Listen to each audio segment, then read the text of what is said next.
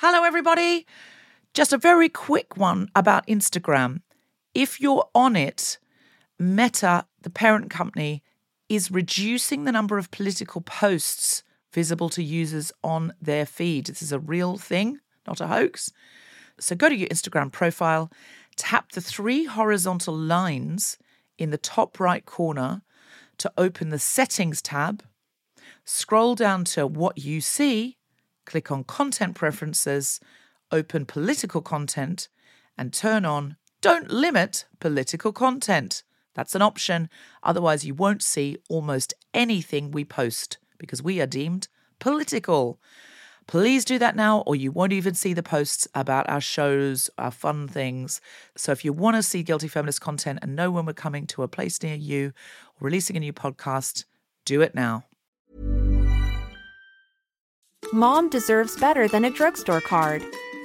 This Mother's Day, surprise her with a truly special personalized card from Moonpig. Add your favorite photos, a heartfelt message, and we'll even mail it for you the same day, all for just $5. From mom to grandma, we have something to celebrate every mom in your life. Every mom deserves a Moonpig card. Get 50% off your first card at moonpig.com. Moonpig.com. When you need mealtime inspiration, it's worth shopping Kroger, where you'll find over 30,000 mouthwatering choices that excite your inner foodie. And no matter what tasty choice you make, you'll enjoy our everyday low prices, plus extra ways to save, like digital coupons worth over $600 each week. You can also save up to $1 off per gallon at the pump with fuel points. More savings and more inspiring flavors make shopping Kroger worth it every time. Kroger, fresh for everyone. Fuel restrictions apply. Happy Christmas, guilty feminists! This episode is going out on Christmas Day, and I am recording this message at the top on Christmas Eve. I just wanted to say Happy Christmas to all our listeners who celebrate it, and a big thank you to our international listeners everywhere for listening with us in 2017. We hope you have a wonderful day today, wherever you are, and we look forward to spending 2018 with you, our wonderful guilty feminist friends and family. We've chosen this episode to present on Christmas Day because it's about living arrangements, living with feminists, and sometimes living with people who aren't feminists. And we thought that was a particularly salient topic for people who may be going home to spend time with their family. We hope you enjoy the episode, and please listen out for our Christmas message right at the end of the show after the music. Happy Christmas, everyone.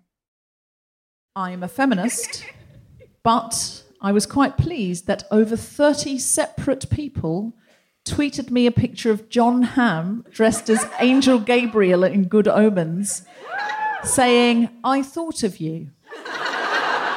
Because now people see him and think of me. And there's got to be a short journey between people seeing him and thinking of me and him seeing him and thinking of me. How long can that journey take? Where he looks in the mirror and thinks, Deborah Frances-White. It'll happen. You doubt, but go and do one. I'm a feminist, but when I'm on my period, I hate all men, children, and women.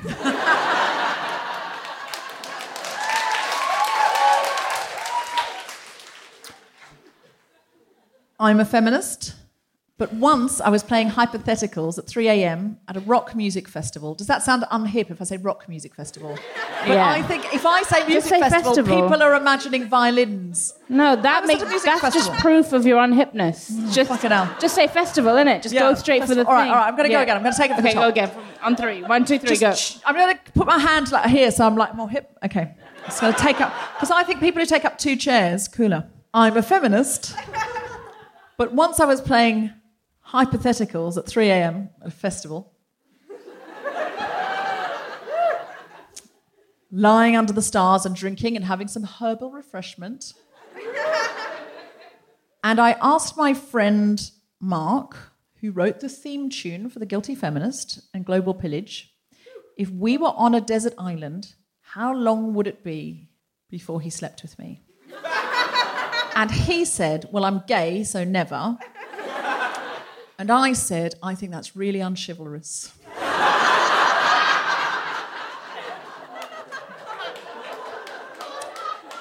I'm not high anymore, but a little part of me still believes that.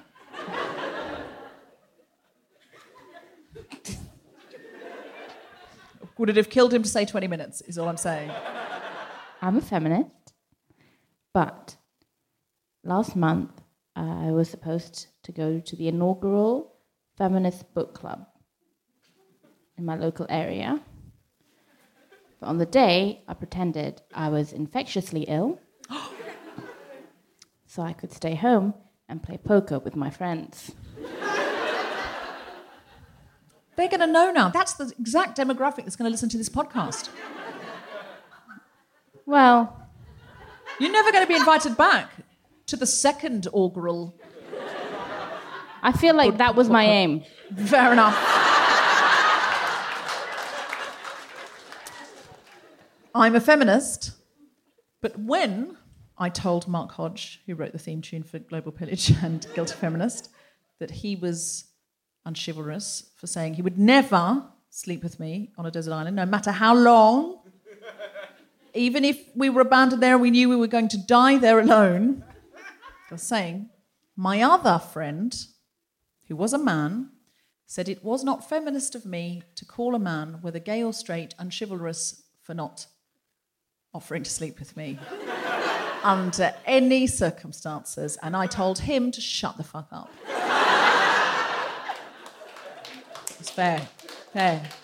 What was nice was all the women, they were all like, I'd sleep with you, Deb, immediately. Like, as soon as the, before the boat broke down, when we were in the ocean, they were like, even if we weren't stranded, I'll do it with you right now in this field. We're at a festival, come on. They were so nice to me. I mm. like women. Women are good. Me too. I'm a feminist, but when I have a friend who's a woman who repeatedly makes like terrible choices in her love life, I just really want to take away her agency to like make her own decisions. I want to farm them out to me. so I'm a feminist, but uh, my friends shouldn't make their own choices in life. Some of them shouldn't, though. That when certain toxic elements turn up, like there should be intervention sometimes. You're right. Someone you're really, right. someone's hissing at me for that hissing? confession. I mean, you're right. I shouldn't say that I know better, but I do. Yeah. Live from the Y in Leicester, the Spontaneity Shop presents The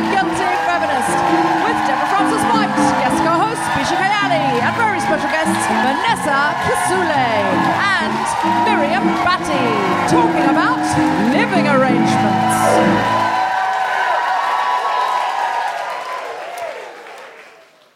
This is The Guilty Feminist, the podcast in which we explore our noble goals as 21st century feminists and the hypocrisies and insecurities which undermine them. So, our topic is living arrangements. So, living together as feminists, do we cohabit? Do we cohabit with someone of the same sex? Do we cohabit with someone of the opposite sex or somebody non binary? Who are we in this scenario anyway? Living together, living together as feminists. With other feminists or with not other feminists? That's what we're talking about. And then also how you don't know until you know, you know? Mm. Whether someone's you think feminist. you know someone, and then like a door unlocks, Yeah. and like secretly they're really into like guys in Nazi uniforms. You're like, I didn't know that. like I didn't, ne- I never knew that was behind that door. I saw the door, and I was like, oh, I'm just gonna ignore that door until I have to not. And then they open the door. Like in Friends with Monica's messy cupboard. Yes, yes. You never know someone till you know them.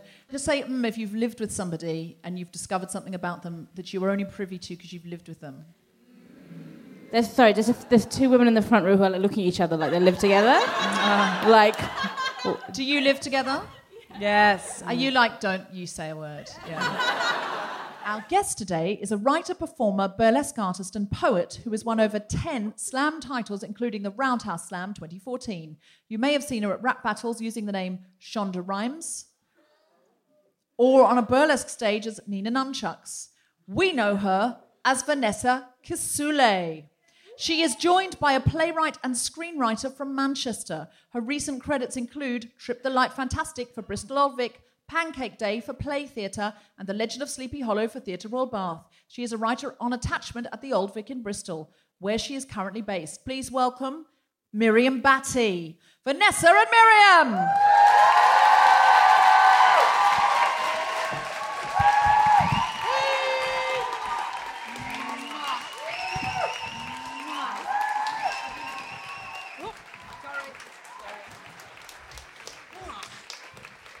Hello, hello, hello. Hello. Hi. Now, Hello. you, uh, Vanessa and Miriam, you live together, don't you? You're two feminists living together, We are. We camping down. Seven years together. Seven almost. years. years. That's like um, longer than most marriages. Yeah. It's longer than my not marriage. Most, not most, some. Apart from quite a bleak year where I lived with a LARPer. Does a- anyone know Whoa, are we about to LARPer shit on is? LARPers? I love LARPing. Do you, do you love it? Do you? Like, I just love the idea of it. What is it? La- LARPing? Live action role play. What? So he he would sew little costumes, like little Tudor costumes, in our mm. kitchen, and then maybe take photos of him. What? And then he would go to the countryside where other people were dressed in similarly sewn costumes and fight Yeah, it's with fun. like sticks. so you lived with a man who did live action role play? Yes. Okay, you lived with a LARPer. For some reason, I thought it was like you were glamping or something. I thought it was a, a way of life. And I've realised now it was just the occupation of a flatmate. Yes, no. I well, feel I mean, better wasn't about occup- Hobby, I think hobby, he actually did have a job that earned him some money. I think Right, this was more this of a, is an- a- this a was hobby. a side, a side. Just from the armor and all the like decorations and the hats and the quills. Who's the weirdest person you've ever lived with? I mean, not weirdest. Weirdest is pejorative. Uh, who is the most atypical person you've ever lived with? that you'd sort of say, oh, this is an interesting story, not just a random student who liked drinking and cats. I live with some. I live with someone I love her very dearly, and she's like super successful now. But she would have just, just wild sex, like just wild, oh. like good sex. And I was always like, I want to live up to your sex that you're having in the room next door to mine. Hence why I know. Because you're just having the best time every fucking time, and sometimes there's no one else there, and I'm like, what are you doing? And now she's like the CEO of like a big deal international company that just got like ah. millions in funding from her brain. I'm like, it's because she's just always satisfied. Ah. and that's why she can do the big business. That's interesting. I lived with a Japanese man once, who we went away and said, my other flatmate and I said, "Would you mind looking after our cat?" Which was it was the flat cat, but it was sort of ours. Mm-hmm. And when we came back, the cat was climbing the walls, and there was just a note from Kenji saying, "I don't live here anymore." and that she'd just left the cat hungry. What did And the cat do? I would just- what did the cat do to Kenji? Why are you blaming Why the blame the victim? That's victim blaming. cat got locked in there, no food. And you're like, what did this cat do? That's- I mean, it's fine. for Kenji and why Kenji didn't Kenji was fine. Kenji left owing quite a lot of rent. Uh, so yeah, you living together. Do you think you support each other as feminists living together? Whoa. I, was I love of a hoping you were pause. Oh God, this is going to be the end of this seven-year yes. relationship tonight as I probe and unpick it. I think we really support each other in our perpetual um, ineptitude. Oh, I yeah. think that's the big part of it. You're a bit rubbish. I'm a bit rubbish. Let's, let's Also, you are amazing, and I'm also a bit amazing. Oh, all right, go on then. Make, Yeah, yeah, make, make me look like the negative one. Yeah. No, but as in you just get to sit like because we're both freelancers, you just get to sit like in your pajamas at 3 p.m. on a Wednesday watching like a Cinderella story 2. Do you know what I mean? Like the Which one, we that have didn't done. even, the one that didn't even come out on DVD, you know what I mean? Yeah. And you're just like and you're just like, do you know what? This is our choice. And this is we are- also work because we're writers. Uh-huh. So actually, you can kind of say everything is work. Everything is Every material. TV show Everything is is material. It's true. It's the picture you're painting doesn't exactly encourage funding for the arts, Yes, but no, maybe if you were funded more by the government, then no, you'd still be watching Cinderella too because it's all part of the It's all fodder. part, it's all kind of It's true though. It does. in. I If- find if, this. If Arts Council funding were a little bit better, then we'd have nice pajamas on. Yes. I think that's, I think that's the That that's is the true. heart of the matter here, guys. Let's keep focused. That is true. Um, yeah, no, I do see what you mean. But I think it's all part of it. If you're an artist, you do have to sit at home and percolate and you and know. soak in your own misery. For me, that's half of and it. And then you suddenly you know what you want to say, and then you write it really quickly sometimes, and you, you but it takes a while to. Sort also, of, what I need is like just loads of people to be disappointed in me. So like, I just need my agent to be like, "Where the fuck is that script?" I need four other people to be like, "You said you're going to deliver this six months ago." I need you to be like, "Bisha, you said you'd send me this thing." I don't know why my tone went so high for you. It's just a double-barreled name, just goes Never right up once. there. yeah. And then I just need all of that, so then it turns into self-loathing, and I can just fester in it, and then be like, wrap myself in it, like my new pajamas of like sadness. And then I can write. No, I do understand. Have you lived with people you think aren't feminists that wouldn't support your feminism? And have you lived with people who are? And is it easier living with people who are? Listen, I lived with my parents for years, and they are not feminists. and I turned out okay. so I think it's actually a lot easier to express yourself and actually improve in your feminism and like whatever path you're on when you're surrounded by other people who are, have your back and can have those conversations back and forth with you. Whereas with someone that you have to constantly convince that actually I'm not being ludicrous when I think that we should all have equal rights. it's a lot like you just have to get all the basics done, and that's a lot harder to do if you're not living with somebody who's just got your back and you can just be like, yeah, yeah, we should all have equal rights. Cool. That's we don't even need to say that. You know? Yeah, I think, I think also Yeah, I in a similar vein to this podcast and its intention, when you know every day it's like out here, like you know, being sassy, checking that person, demanding an orgasm from this guy on this Tinder date, blah blah blah. You want to go home and be like, you didn't think I was pretty, ah," and like, and that be legit. Do you know what I mean? So actually, for me, living with other women who I know to be feminists and I know to be about the cause, it's actually about us also being a bit whack. Together, like community, Yes. and Yeah. like watching Yeah. um, really Cinderella too. Yeah. music videos and being like, this video is so sick. Yeah. I also want to rock this bikini and fur coat look that this woman is wearing next to Snoop Dogg because I think I'd rock it. I'm being supportive. And, and, and having me say, yes, you would rock it. yeah. Vanessa. And that's, And why we love each other. Yeah. Yeah. So you have secret guilty feminist sort of exfoliations at home. Yeah, uh, that's what I call it. Big time. Our Stuffing. skin- our- our- our Hella metaphorical feminist skin is, is Yeah. rough. Oh. Oh, By all the Magic Mike 2s Yeah. we've seen. It's so important. Magic Mike I is think Magic Mike film. is a feminist film. Yeah, big time. Yeah, I know what you mean. It is, you've got to have a little place to relax. I think it's as important as sustaining all of our feminist values is to sometimes just go, because what you know in your head and what you feel inside can be different. I have one friend and I meet her, I meet up with her Only usually- one friend? No. Babes. Babes. No, I have one friend with whom I do this, and I usually see her once a month, once every two months. But when we see each other, it just spontaneously happens that we sometimes confess deep insecurities to each other, and we'll just go, "She's the one I can kind of go. Do you think there's a new line there? Is that a new line? No, but is it? But is it? But is it? But is it?" And we just kind of like I would never say that to anybody Oh, it's so important. Like I've got an entire poem about the I was getting ready for a date and you know just sort of thinking oh you know this is great. And you know I totally feel so empowered in myself and who I am and I'm just going to bring myself to this date and he can take it or leave it. And then the thought plonked itself into my brain completely uninvited that I should maybe shave my asshole. Um, I've, this is this is yeah like there's a whole poem about this. You can youtube it okay?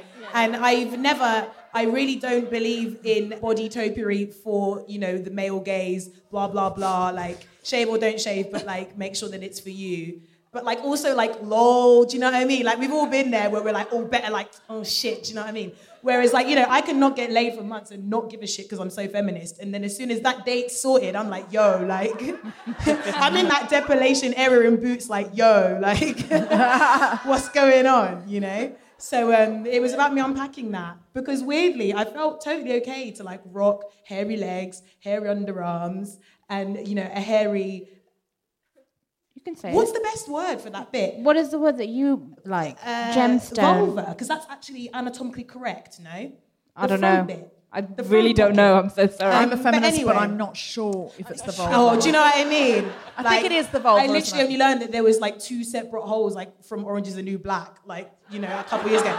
But When anyway, I learned that, it is blew me away. I felt totally cool and in and sort of like empowered to have hair in all these other places, but I was like, no, man, I gotta be having like a smooth asshole.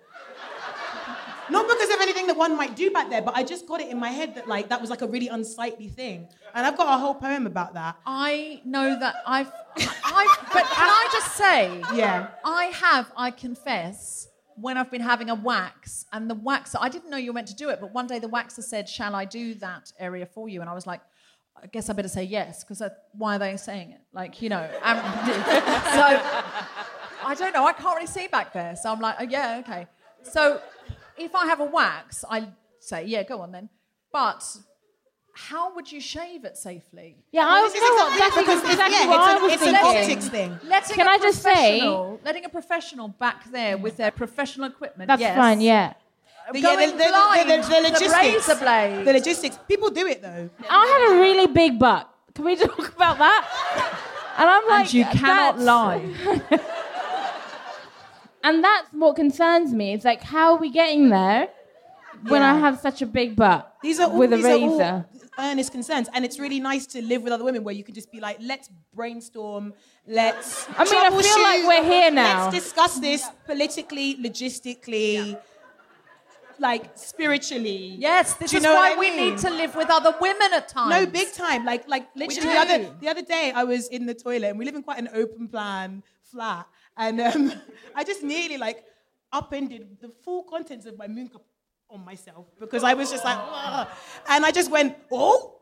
And then I just kind of I relayed that to my housemate Miriam, and it was chill. Whereas if that was a boy that I lived with, that would be like, oh, that's a funny kind of gross but also funny little thing that's just happened. But I have to keep that to myself because periods are shameful and disgusting. Yeah, He's I not going to I want to hear couldn't share details of my period with the LARPer. He like was not about that. he wasn't. The love wasn't about one it. He was not about that. base. He really didn't like The- that kind of stuff. Would you like to hear a poem from Vanessa Kisuule, aka Shonda Rhimes?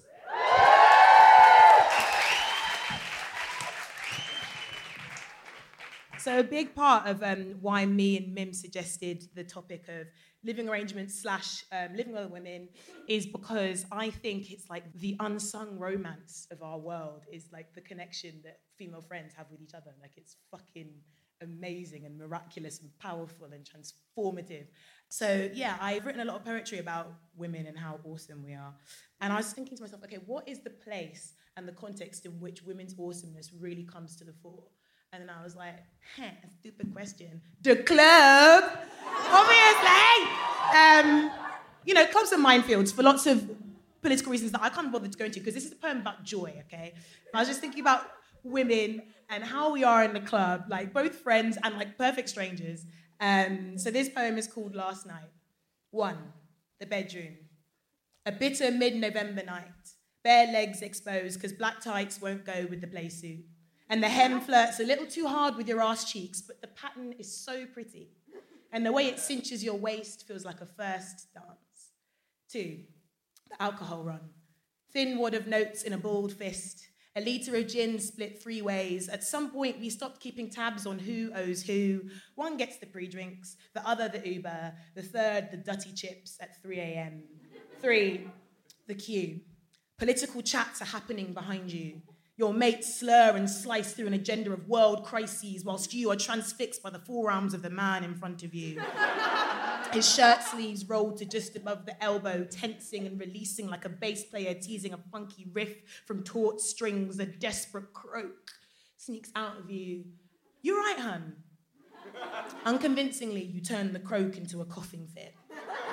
Your friend slaps your back, her eyes slant and soften in genuine concern. Four, the bouncer. Sometimes you forget you're a grown ass woman who fills out tax returns and owns a, a vase. and you grin the grin of a shit liar as the bouncer's narrowed eyes dart from your passport photo to you and back again. It still feels like a triumph every time they wave you into the belly of the beast. Five, the bar. Honestly, what is money even for if you cannot buy a round of drinks for your best friend in the whole entire world? And the girl with the deep wine colored lipstick that you've just met, whose name is Mary or Mandy or perhaps Harriet. Golden oceans with islands of Jaeger in the middle, down in one. Your hearts immediately start beating at 160 BPM. Six, the toilets. Music, yeah, you know it. Music bleeds down the passageway. We two step in time, squeezing pelvic floors to keep from pissing ourselves. Under a cubicle door, a tampon is passed to a grateful hand. Strangers call each other babe, love, and pumpkin. Absent mindedly, a woman lifts her top to stroke a cesarean scar. You can take a few minutes to fall apart in here. No questions asked. The code of conduct is watertight. Everyone is beautiful. Do not answer that text. Be a love and guard the door with the broken lock whilst excess is expelled down a long suffering toilet bowl. Seven, the smoking area. Takes a few minutes to adjust to the fact that we don't have to shout. to be heard out here. Perhaps we prefer the forced intimacy of having to lean into each other in the loud and the dark. The license to touch and linger longer than British etiquette allows. Eight, the dance floor. If you didn't already know, we're not here to fuck about. Hair tied back away from our necks, shorts worn tight to our hips, an air horn call to duty summons us. Find us dangerously close to the speakers where the throb and wobble reigns. Dexterous waists wind up against any man who can handle it. Hands rest on bent knees, small of back pops and twists, asking and answering the same question. We dip and sway, salute with barrel fingers. Yes, mate, yes. Sweat collects between and under breasts, thin cotton tops damp to the touch. DJ drops banger after banger, vicious, a delicious ache in the pelvis. We bubble, butterfly, tick tock, hands press against the wall, all the better to throw it back. We make it clap, turn it up, reload that. Somehow we have formed a tight circle, moving with and for each other, bending and refracting. Let's go, let's go, let's go. The chant spread and pitch to a euphoric crescendo. And when the last song ends, and the lights come up. we blink, dumbstruck, the floor beneath us sticking to our shoes, the sweat on our skin dries to a quiet itch. Nine, the walk back. With takeaway boxes splashed with a palette of miscellaneous sauces, we debrief on the night shenanigans, eyes wide but unfocused, words slow to assemble in succinct order. Some nights, we return with bodies brimful of catharsis. Others, we're cowering from the demons that only come out under strobe lights. Regardless, there has never been a night we haven't made it back. Pint glasses of tap water perched on bedside tables. Another day forces its way through the windows. We often don't make it into our own rooms, falling into fitful sleep on one bed, a tangle of hair and hope and dormant hunger.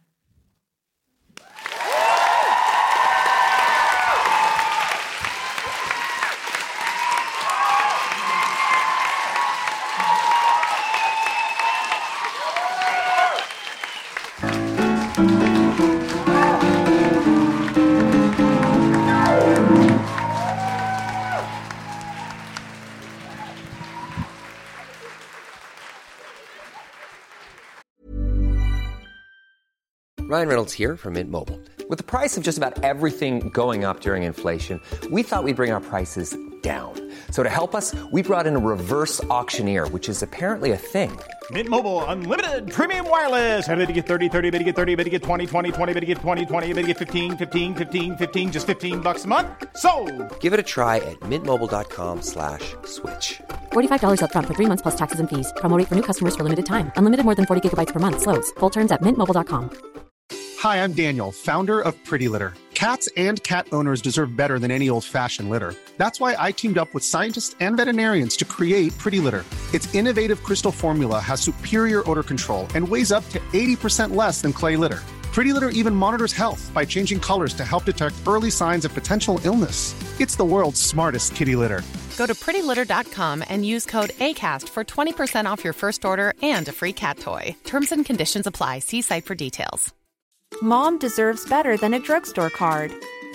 This Mother's Day, surprise her with a truly special personalized card from Moonpig. Add your favorite photos, a heartfelt message, and we'll even mail it for you the same day, all for just $5. From mom to grandma, we have something to celebrate every mom in your life. Every mom deserves a Moonpig card. Get 50% off your first card at moonpig.com. Moonpig.com. Go on, follow that. A day. Yeah, okay. Uh, obviously, I should have gone first, uh, but I didn't. So I'm going to go now. You okay? ready? Yeah. And welcome to the stage, Deborah Frances-White.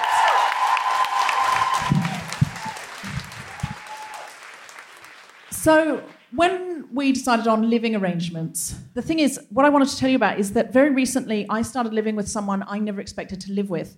I'm doing this uh, podcast season for an app called Timepeace, and Timepeace is a time banking skill sharing app to connect refugees with local people. And so you can teach English for four hours, then you've got four hours in the bank, and you could pull that out and learn guitar or cooking or um, something from somebody else. And uh, so I heard about this, and to be honest with you, it was post Brexit. I saw the video, and it was just all of these people who'd made on their phone at home a video saying, I can teach English and cycling proficiency, and I would like to learn guitar. And then somebody who was clearly a refugee saying, I would like to teach the dancing of my country, and I would very much like to learn home finance.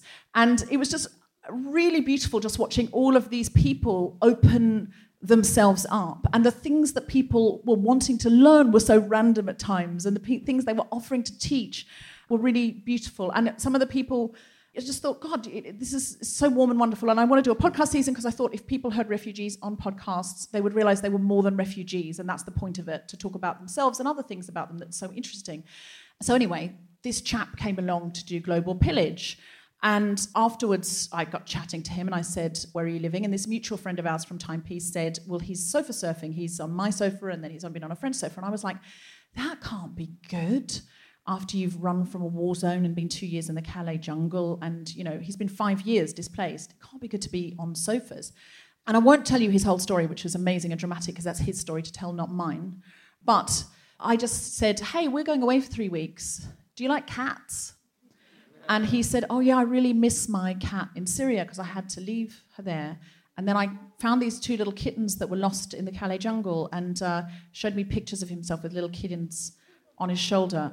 So I said, We've got two cats and we're going away for three weeks and we've got no one to look after them. And he said, oh, I'd love to cat sit. And so he came, and we've got a spare room at the moment. So when we came back in the middle of this three weeks for a couple of nights, he was in the spare room and we just got bonding. You know, we just stayed up one night having a few drinks and a few laughs, and he had some of his mates there. And I just really liked him so much. And our mutual friend said, Well, we're looking for somewhere where he can stay for three months just because he needs to unpack his bag. He hasn't unpacked his bag in five years. And I was just like, Well, why, why, why don't you stay here? And uh, he said, you sure? I'd really love that. And to be honest with you, he'd bonded with one of my cat's toast so much that I felt if he left, she would. I mean, she flirts with him so much. Not Mimi. Mimi doesn't give a fuck. Mimi shows affection by leaving the room. But Toast is a flirt, and she loves him. I see her all the time sidling up and being like, yeah. And when he wakes up in the morning, he opens the door and she's lying there on the rug, just like, oh, Steve, you're awake. Oh, like, honestly, I'm not making this up. It's just lying there, like, beautifully posed. They have a thing going on that I don't understand. So I was like, well, why don't you stay? And here's, I guess, the things that I've learned through accidentally living with a Syrian refugee. A refugee is somebody who is uh, running from something. That's the only thing about them that makes them a refugee. It's hard for me to describe him as a refugee now because he was actually, as he was a student in Damascus, and his life was very like ours. And through getting to know him and another man that I know called Yusuf, I got talking to Yusuf on Facebook because I looked back through his Facebook photos. He was like friend of a friend, and I looked back through his Facebook photos, and they were all like mine. They were holidays. They were like his kids going dressing up day like book day at school. And I was like, oh, holy fuck. Like, it's so easy to see people in the sea and think they're other than us. They're poor, they're different, they're sad. They're, I, I don't want to look at that. I don't, I don't know how to help. And the more refugees I get to know, the more their stories are almost identical to our way of life now. And that's the first thing that I realized up close. I mean, we know that intellectually, of course, we know. I'm not saying we all thought that if all refugees were poor, but when you meet someone, you get to know them and they become a friend. What surprises me most is how much he relates to my first world problems. Now, I try and manage my first world problems better, to be honest with you. One brilliant thing it's given me is I don't freak out about the small stuff so much. So recently my luggage got lost coming back from America and they couldn't find it. And I'd just been doing these corporate events, so I'd had like my poshest clothes in there. All my poshest clothes were in this suitcase. And the suitcase got lost and the airline said, We have no idea where it is. And Tom said to me, You're being very good about that. You're not freaking out. And I was like, Yeah, well, Steve's here. I mean, he's, he's like literally lost everything. Like his house, he can't be with his family his cat, his dog. He's lost everything and he's been on the run for five years. I can't be like, what? My posh frock's got lost.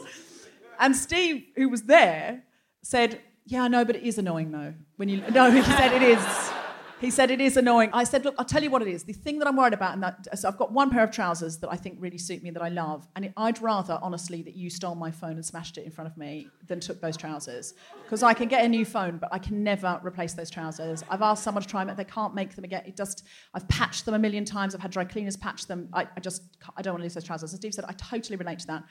My mum, when I was living in Damascus, my mum threw out my favourite trousers, my best amazing trousers, because they had a hole in them which I was going to fix, and she just threw them out. And he said, I'm still upset about them. and this is the thing is actually getting to know people who've been displaced. Their problems are your problems. Like if they're single, I'm telling you, they're saying, Oh, oh, well, I don't know. I mean, I texted them and they didn't text me back. You know, why didn't he text me back? I promise you, their problems are not so other than yours that you can't handle them because you'll feel guilty if you talk to them because their problems are so much worse than yours. A lot of their problems replicate yours entirely. The second thing is, I've realized that a lot of times we think with refugees, it's like you have to help with a roof and food and that kind of thing. But there's a feeling that refugees have to be grateful and if you help a refugee, it's like the transaction is you've done a charitable thing and they've got to be grateful. And pretty early on, I realized that that being grateful is an extension of the Calais jungle where you're worthless and you don't deserve those basic things. And so, pretty early on, I realized the two things that I, I identified as things that were important to feel is that if you've been displaced from your home for no fault of your own, you need to feel safe and you need to feel important. So if you know a refugee, is there anything you can ask them to that makes them feel important? Is there anything VIP? Because that, that moment of going, oh, I've got a plus one, do you want to come? That's what almost reactivates the humanity that's been taken away by saying, stand in the mud, wait your turn, you have nowhere to live.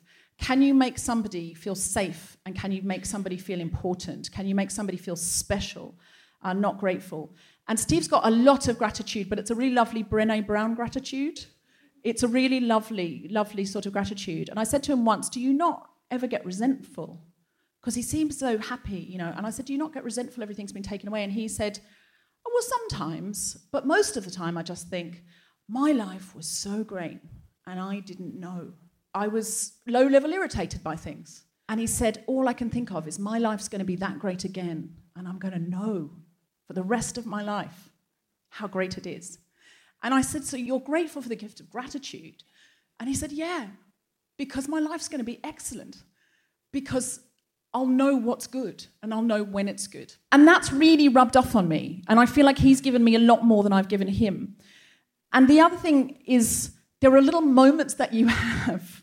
Like you end up sort of having in jokes about war because that's his life experience and he's told me shared all this stuff and we've got all these kind of jokes and stuff and you have these little moments where you realize one day i was telling him that i'd been in a cult i'd been in a religious cult and what that was like and he said oh yeah i know.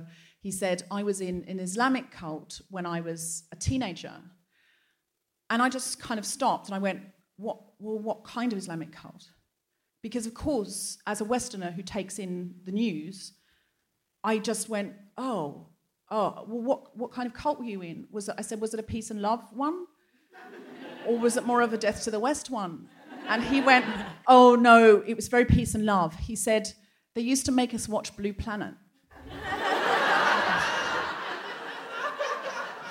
and I said, what, so it was an Attenborough based Islamic cult? He said, yeah, it was. He said, we used to go into the mosque with teenagers. We used to go in the mosque and we'd watch Blue Planet and then we'd talk about how wonderful the creator was. And he said it was really strict about no sex and drinking and stuff like that. But it was like a sort of happy, clappy, Pentecostal, like we, you know, equivalent. And he said, no, it was all kind of singing and was Blue Planet. It was mainly Blue Planet. And he still, on Blue Planet 2 came out. He was so excited. And, and I was like, God, why would I think that? Why would I have that moment of thinking that? Because, of course, the cult I was in wasn't a violent cult, was structurally violent to women, certainly, but it wasn't a violent cult. Getting to know a refugee can really help you just second guess those deep seated prejudices that you've been educated into. You can educate yourself out of them just as easily. But I laughed and laughed and laughed. And he said, Why are you laughing? And I went, Well, because I thought maybe, you know, you'd been in a training camp or something. And he could not stop laughing.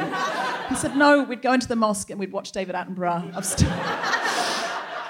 um, then finally, here's the thing. Uh, this week, he got. Uh, now, this is a man who's had no place to stand legally and no air to breathe legally for five years. And he got a letter from the post office saying, please go to the post office. And he went, oh my God, I think this might be my papers. I said, well, just let's not get too excited. Just a thing from the post office saying go and collect a thing. And, you know, he said, yeah, but you've got to sign for it. You've got to sign for it. So I think this is it. And I was like, well, let's not get too excited because I don't want to make this all about me, but don't, let's not, let's just not, not get too excited. Anyway, uh, the next day he texted me, I've been to the post office. And I went, yeah.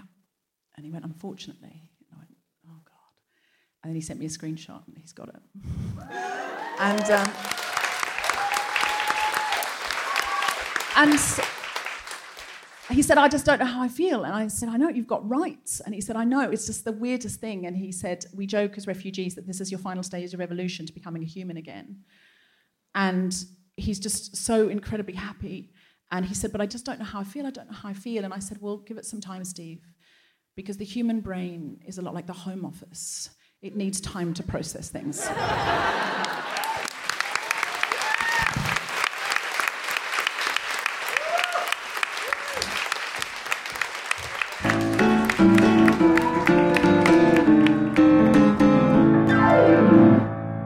certainly made me more feminist because I meet people now and I've just I've just met this young guy who's only 18 and I'm like, well, we have to kind of Steve, we've got to take care of this guy.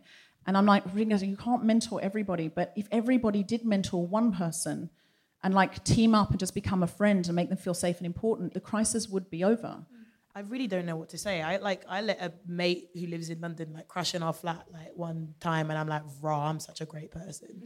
so I don't, I don't. Do you know what I mean? I don't. I can't really match yeah. what you're no, saying there. No, it was an total it's, accident. I'm not some great humanitarian. Like he is an amazing guy, and we just get on, and we've just clicked, and we're so, you know, listen, someone else might have stayed, and it might not have worked. So you know, yeah. it's mm. but we just have this thing that we now like brother and sister, and we're like family, you know. But I would say, like, not everyone has a spare room. You know, you could let someone stay on your sofa for a while, but that's not great either psychologically. And I think, can you make friends with someone? That's what the Timepeace app is for. Can you meet someone? Can you have a coffee with them? Can you learn something from them as well as teach them something? Because that's the thing is, we forget what we can learn. There's a pen pal scheme um, where you can write letters with women who have been jailed for sex work. These aren't women who have been trafficked and these are women who have made the choice to be sex workers in states in the US normally where it's not legal um, and stuff well, like that. Choice where, in inverted commas. Um, yeah. Yes. Yeah, it's really great to have this scheme whereby you're just chatting on a level about okay, like what are your interests? Let's actually have a conversation. Let's build something here and really create something that's about yeah an exchange of something rather than I'm writing a letter to you, you poor person. Do you know what I mean? Yes. So I'm really about stuff like that that's about exchange and not this neo colonial, let me help the poor monolith group over here. The more I meet people, the more I, everyone's got a story. So this 18 year old guy was like, Yeah, I want to be a fashion designer. I've done some modeling. Do you want to see some of my pictures? You know, if every single person, even people who think they don't like foreigners and don't like refugees, if they got to know one person, everything would change. I can't say I disagree with that. But Imagine if you did. Imagine if you're like, nope. Disagree. No one should talk I to think, anyone ever the again. Only, the only thing I would say is that there can be an unfortunate tendency towards the exceptional. You know, yeah. that one person because, oh, but they're an exception because they were a doctor over in Syria and, you know, they're amazing and they speak really great English. So, you know, they're the exception, but the rest of them, nah. That is a thing that people do, unfortunately. They have these exceptional people that they think are separate to the rest of those refugees, quote unquote. So I think it's about accepting people, even if you know they speak broken English, they're not your image of you know a grateful refugee or an exceptional person, just people. When you know people, everyone's exceptional. Mm, that's very true. I feel like I've killed the gig with sadness. No, no, I think we're all just feeling very pensive and deep. Because yeah. you were like going to do that, and I was going to do a funny story about how I make my husband cook and that. Do that, do that quickly. I mean, quickly do that. So, so you two live together and both feminists. You're a feminist and who now lives with a refugee who made you more feminist. I live with my husband and I make him do all the cooking and cleaning because I don't believe in chores. like, I don't believe them to exist. and we recently moved house and I was going to help because it should be 50 50. But then I was like, I don't know where all the cleaning supplies go. You do it. and he did. I've got a good egg. Yeah. Is that the way that your parents saw your grown up domestic life turning No, out? no, they're horrified. They're horrified that I. Well, firstly, my dad's just horrified about my entire life. But my mum. my mum really wanted me to be like a cooking, cleaning, like a wifey who did all the stuff and like just just trailed two steps behind and was like, yes, I defer to you, but I make all the decisions now, and he does all of the things I ask him very nicely to do. Did not make my parents happy in any way whatsoever. But as long as it works for you and you both adore the arrangement, I mean, I'm not it's- sure if we both adore it. Well, listen, But I women, feel like I women do have done the housework for 10,000 years since the patriarchy was born and we came off the savannah. Men can do it for 10,000 years and then we'll be even. Who does the cleaning in your house, you guys? Uh, we have a cleaning rota. Who made that cleaning rota? Who got the sharpies out and and color coordinated and did the yeah? It's, Miriam. It's a, Miriam, it's a really Miriam. attractive cleaning rota. You did really well. You Mm. did really well. Vanessa did the cleaning yes, rota. Yes, absolutely. So she d- does she do any of the cleaning, or she just did the rota with the pens? Because I'm quite good with the stationery, but then Mm. actually reading what I've done on the stationery and doing it is another thing. No, Vanessa is quite into the cleaning. I am not so much. Um, which is why the cleaning rota was born. Uh, but I support the cleaning rota. I, I'm glad of the cleaning rota. Thank you for the cleaning rota, Vanessa. Cleaning rota is good when you're making it and you can put just the other person's name on. Mwah. Ideal. Yeah. well, how would you assess the cleaning rota is going? It's been about a month. It's, uh, it's Um, quite new in the seven years. Hmm. You know, everybody has their different levels. Do you know what I mean? I'm like a, a Hoover under the sofa kind of gal. Some people are uh, uh, shove all the dust underneath Yeah. the sofa kind of Casual gal. swipe, casual swipe, and then under. Yeah, it's cool. I'm a totally chill, Yeah. Casual person. And, I you sense know, that about the cleaning. I'm not Are you? bothered. Yeah, you know, look at me, Fine. like just so chill. Let's just like, roll in our own filth. Why Just- not? Oh, so hippie, so so free, so you know, peace and love. So in, so out. Why So- even flush?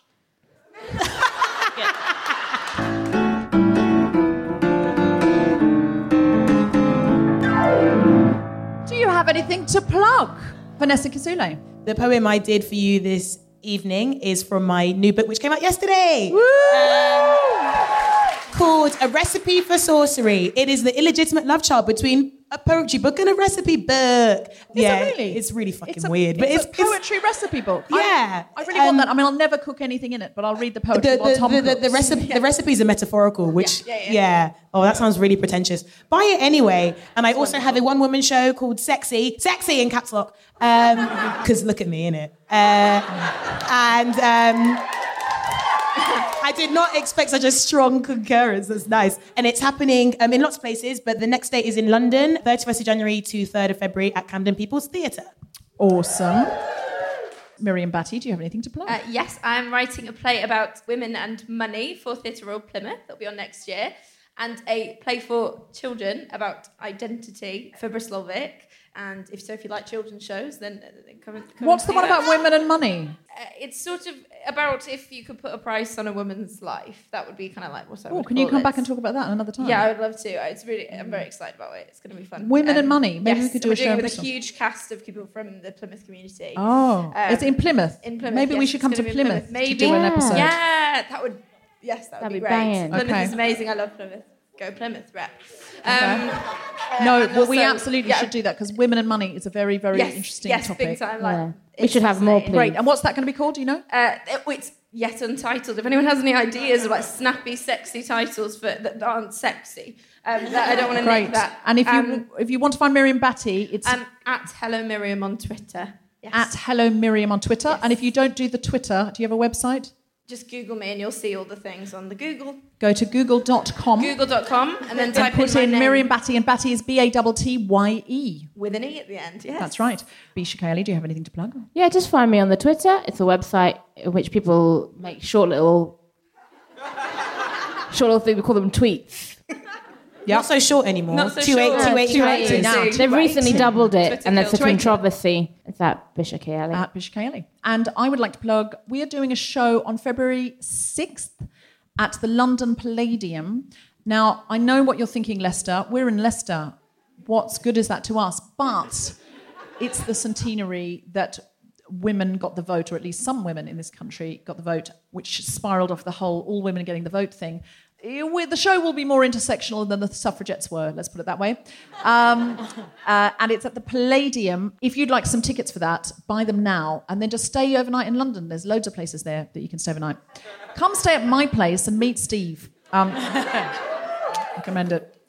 And also, if you'd like to support The Guilty Feminist, and I know you all you guys have bought a ticket, but if you're at home and you're thinking, I'd love to support The Guilty Feminist, but they don't have Patreon and they don't do ads, what can I do for The Guilty Feminist? You could download the negotiation special. You go to guiltyfeminist.com and download that. It costs £5 or whatever that is in your currency. And that's the way you can support us. And that money goes towards us doing more events that are accessible to more feminists and generally supporting the podcast, which you get for free every single week. Don't mean to go on about it. So, To keep track of everything we're up to, you can follow Guilt Fem Pod on Twitter or The Guilty Feminist on Instagram. There's also a Facebook page you can like and a mailing list you can sign up to. And if you like what you hear, please go to what we're now supposed to call Apple Podcasts and rate, review, and subscribe. It helps other people to discover us. You have been listening to The Guilty Feminist with me, Deborah Frances White, guest co-host Bisha K Ali, and our very special guests Vanessa Kisuule and Mary Battye. The recording engineer was Chris Sharp. Music was by Mark Hodge. Was Tom Salinsky for The Spontaneity Shop. Thanks to Tony, Hannah at PPJ Live, and everyone at the Y Theatre, as well as all of you for listening. For more information about this and other episodes, visit guiltyfeminist.com.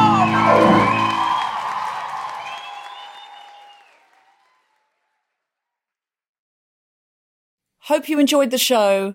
We recorded that a while ago, but it's actual Christmas Eve now, and I'm in Lancashire. I've had a few glasses of wine, I'm not going to lie, and I'm spending this Christmas with Susie Wokoma.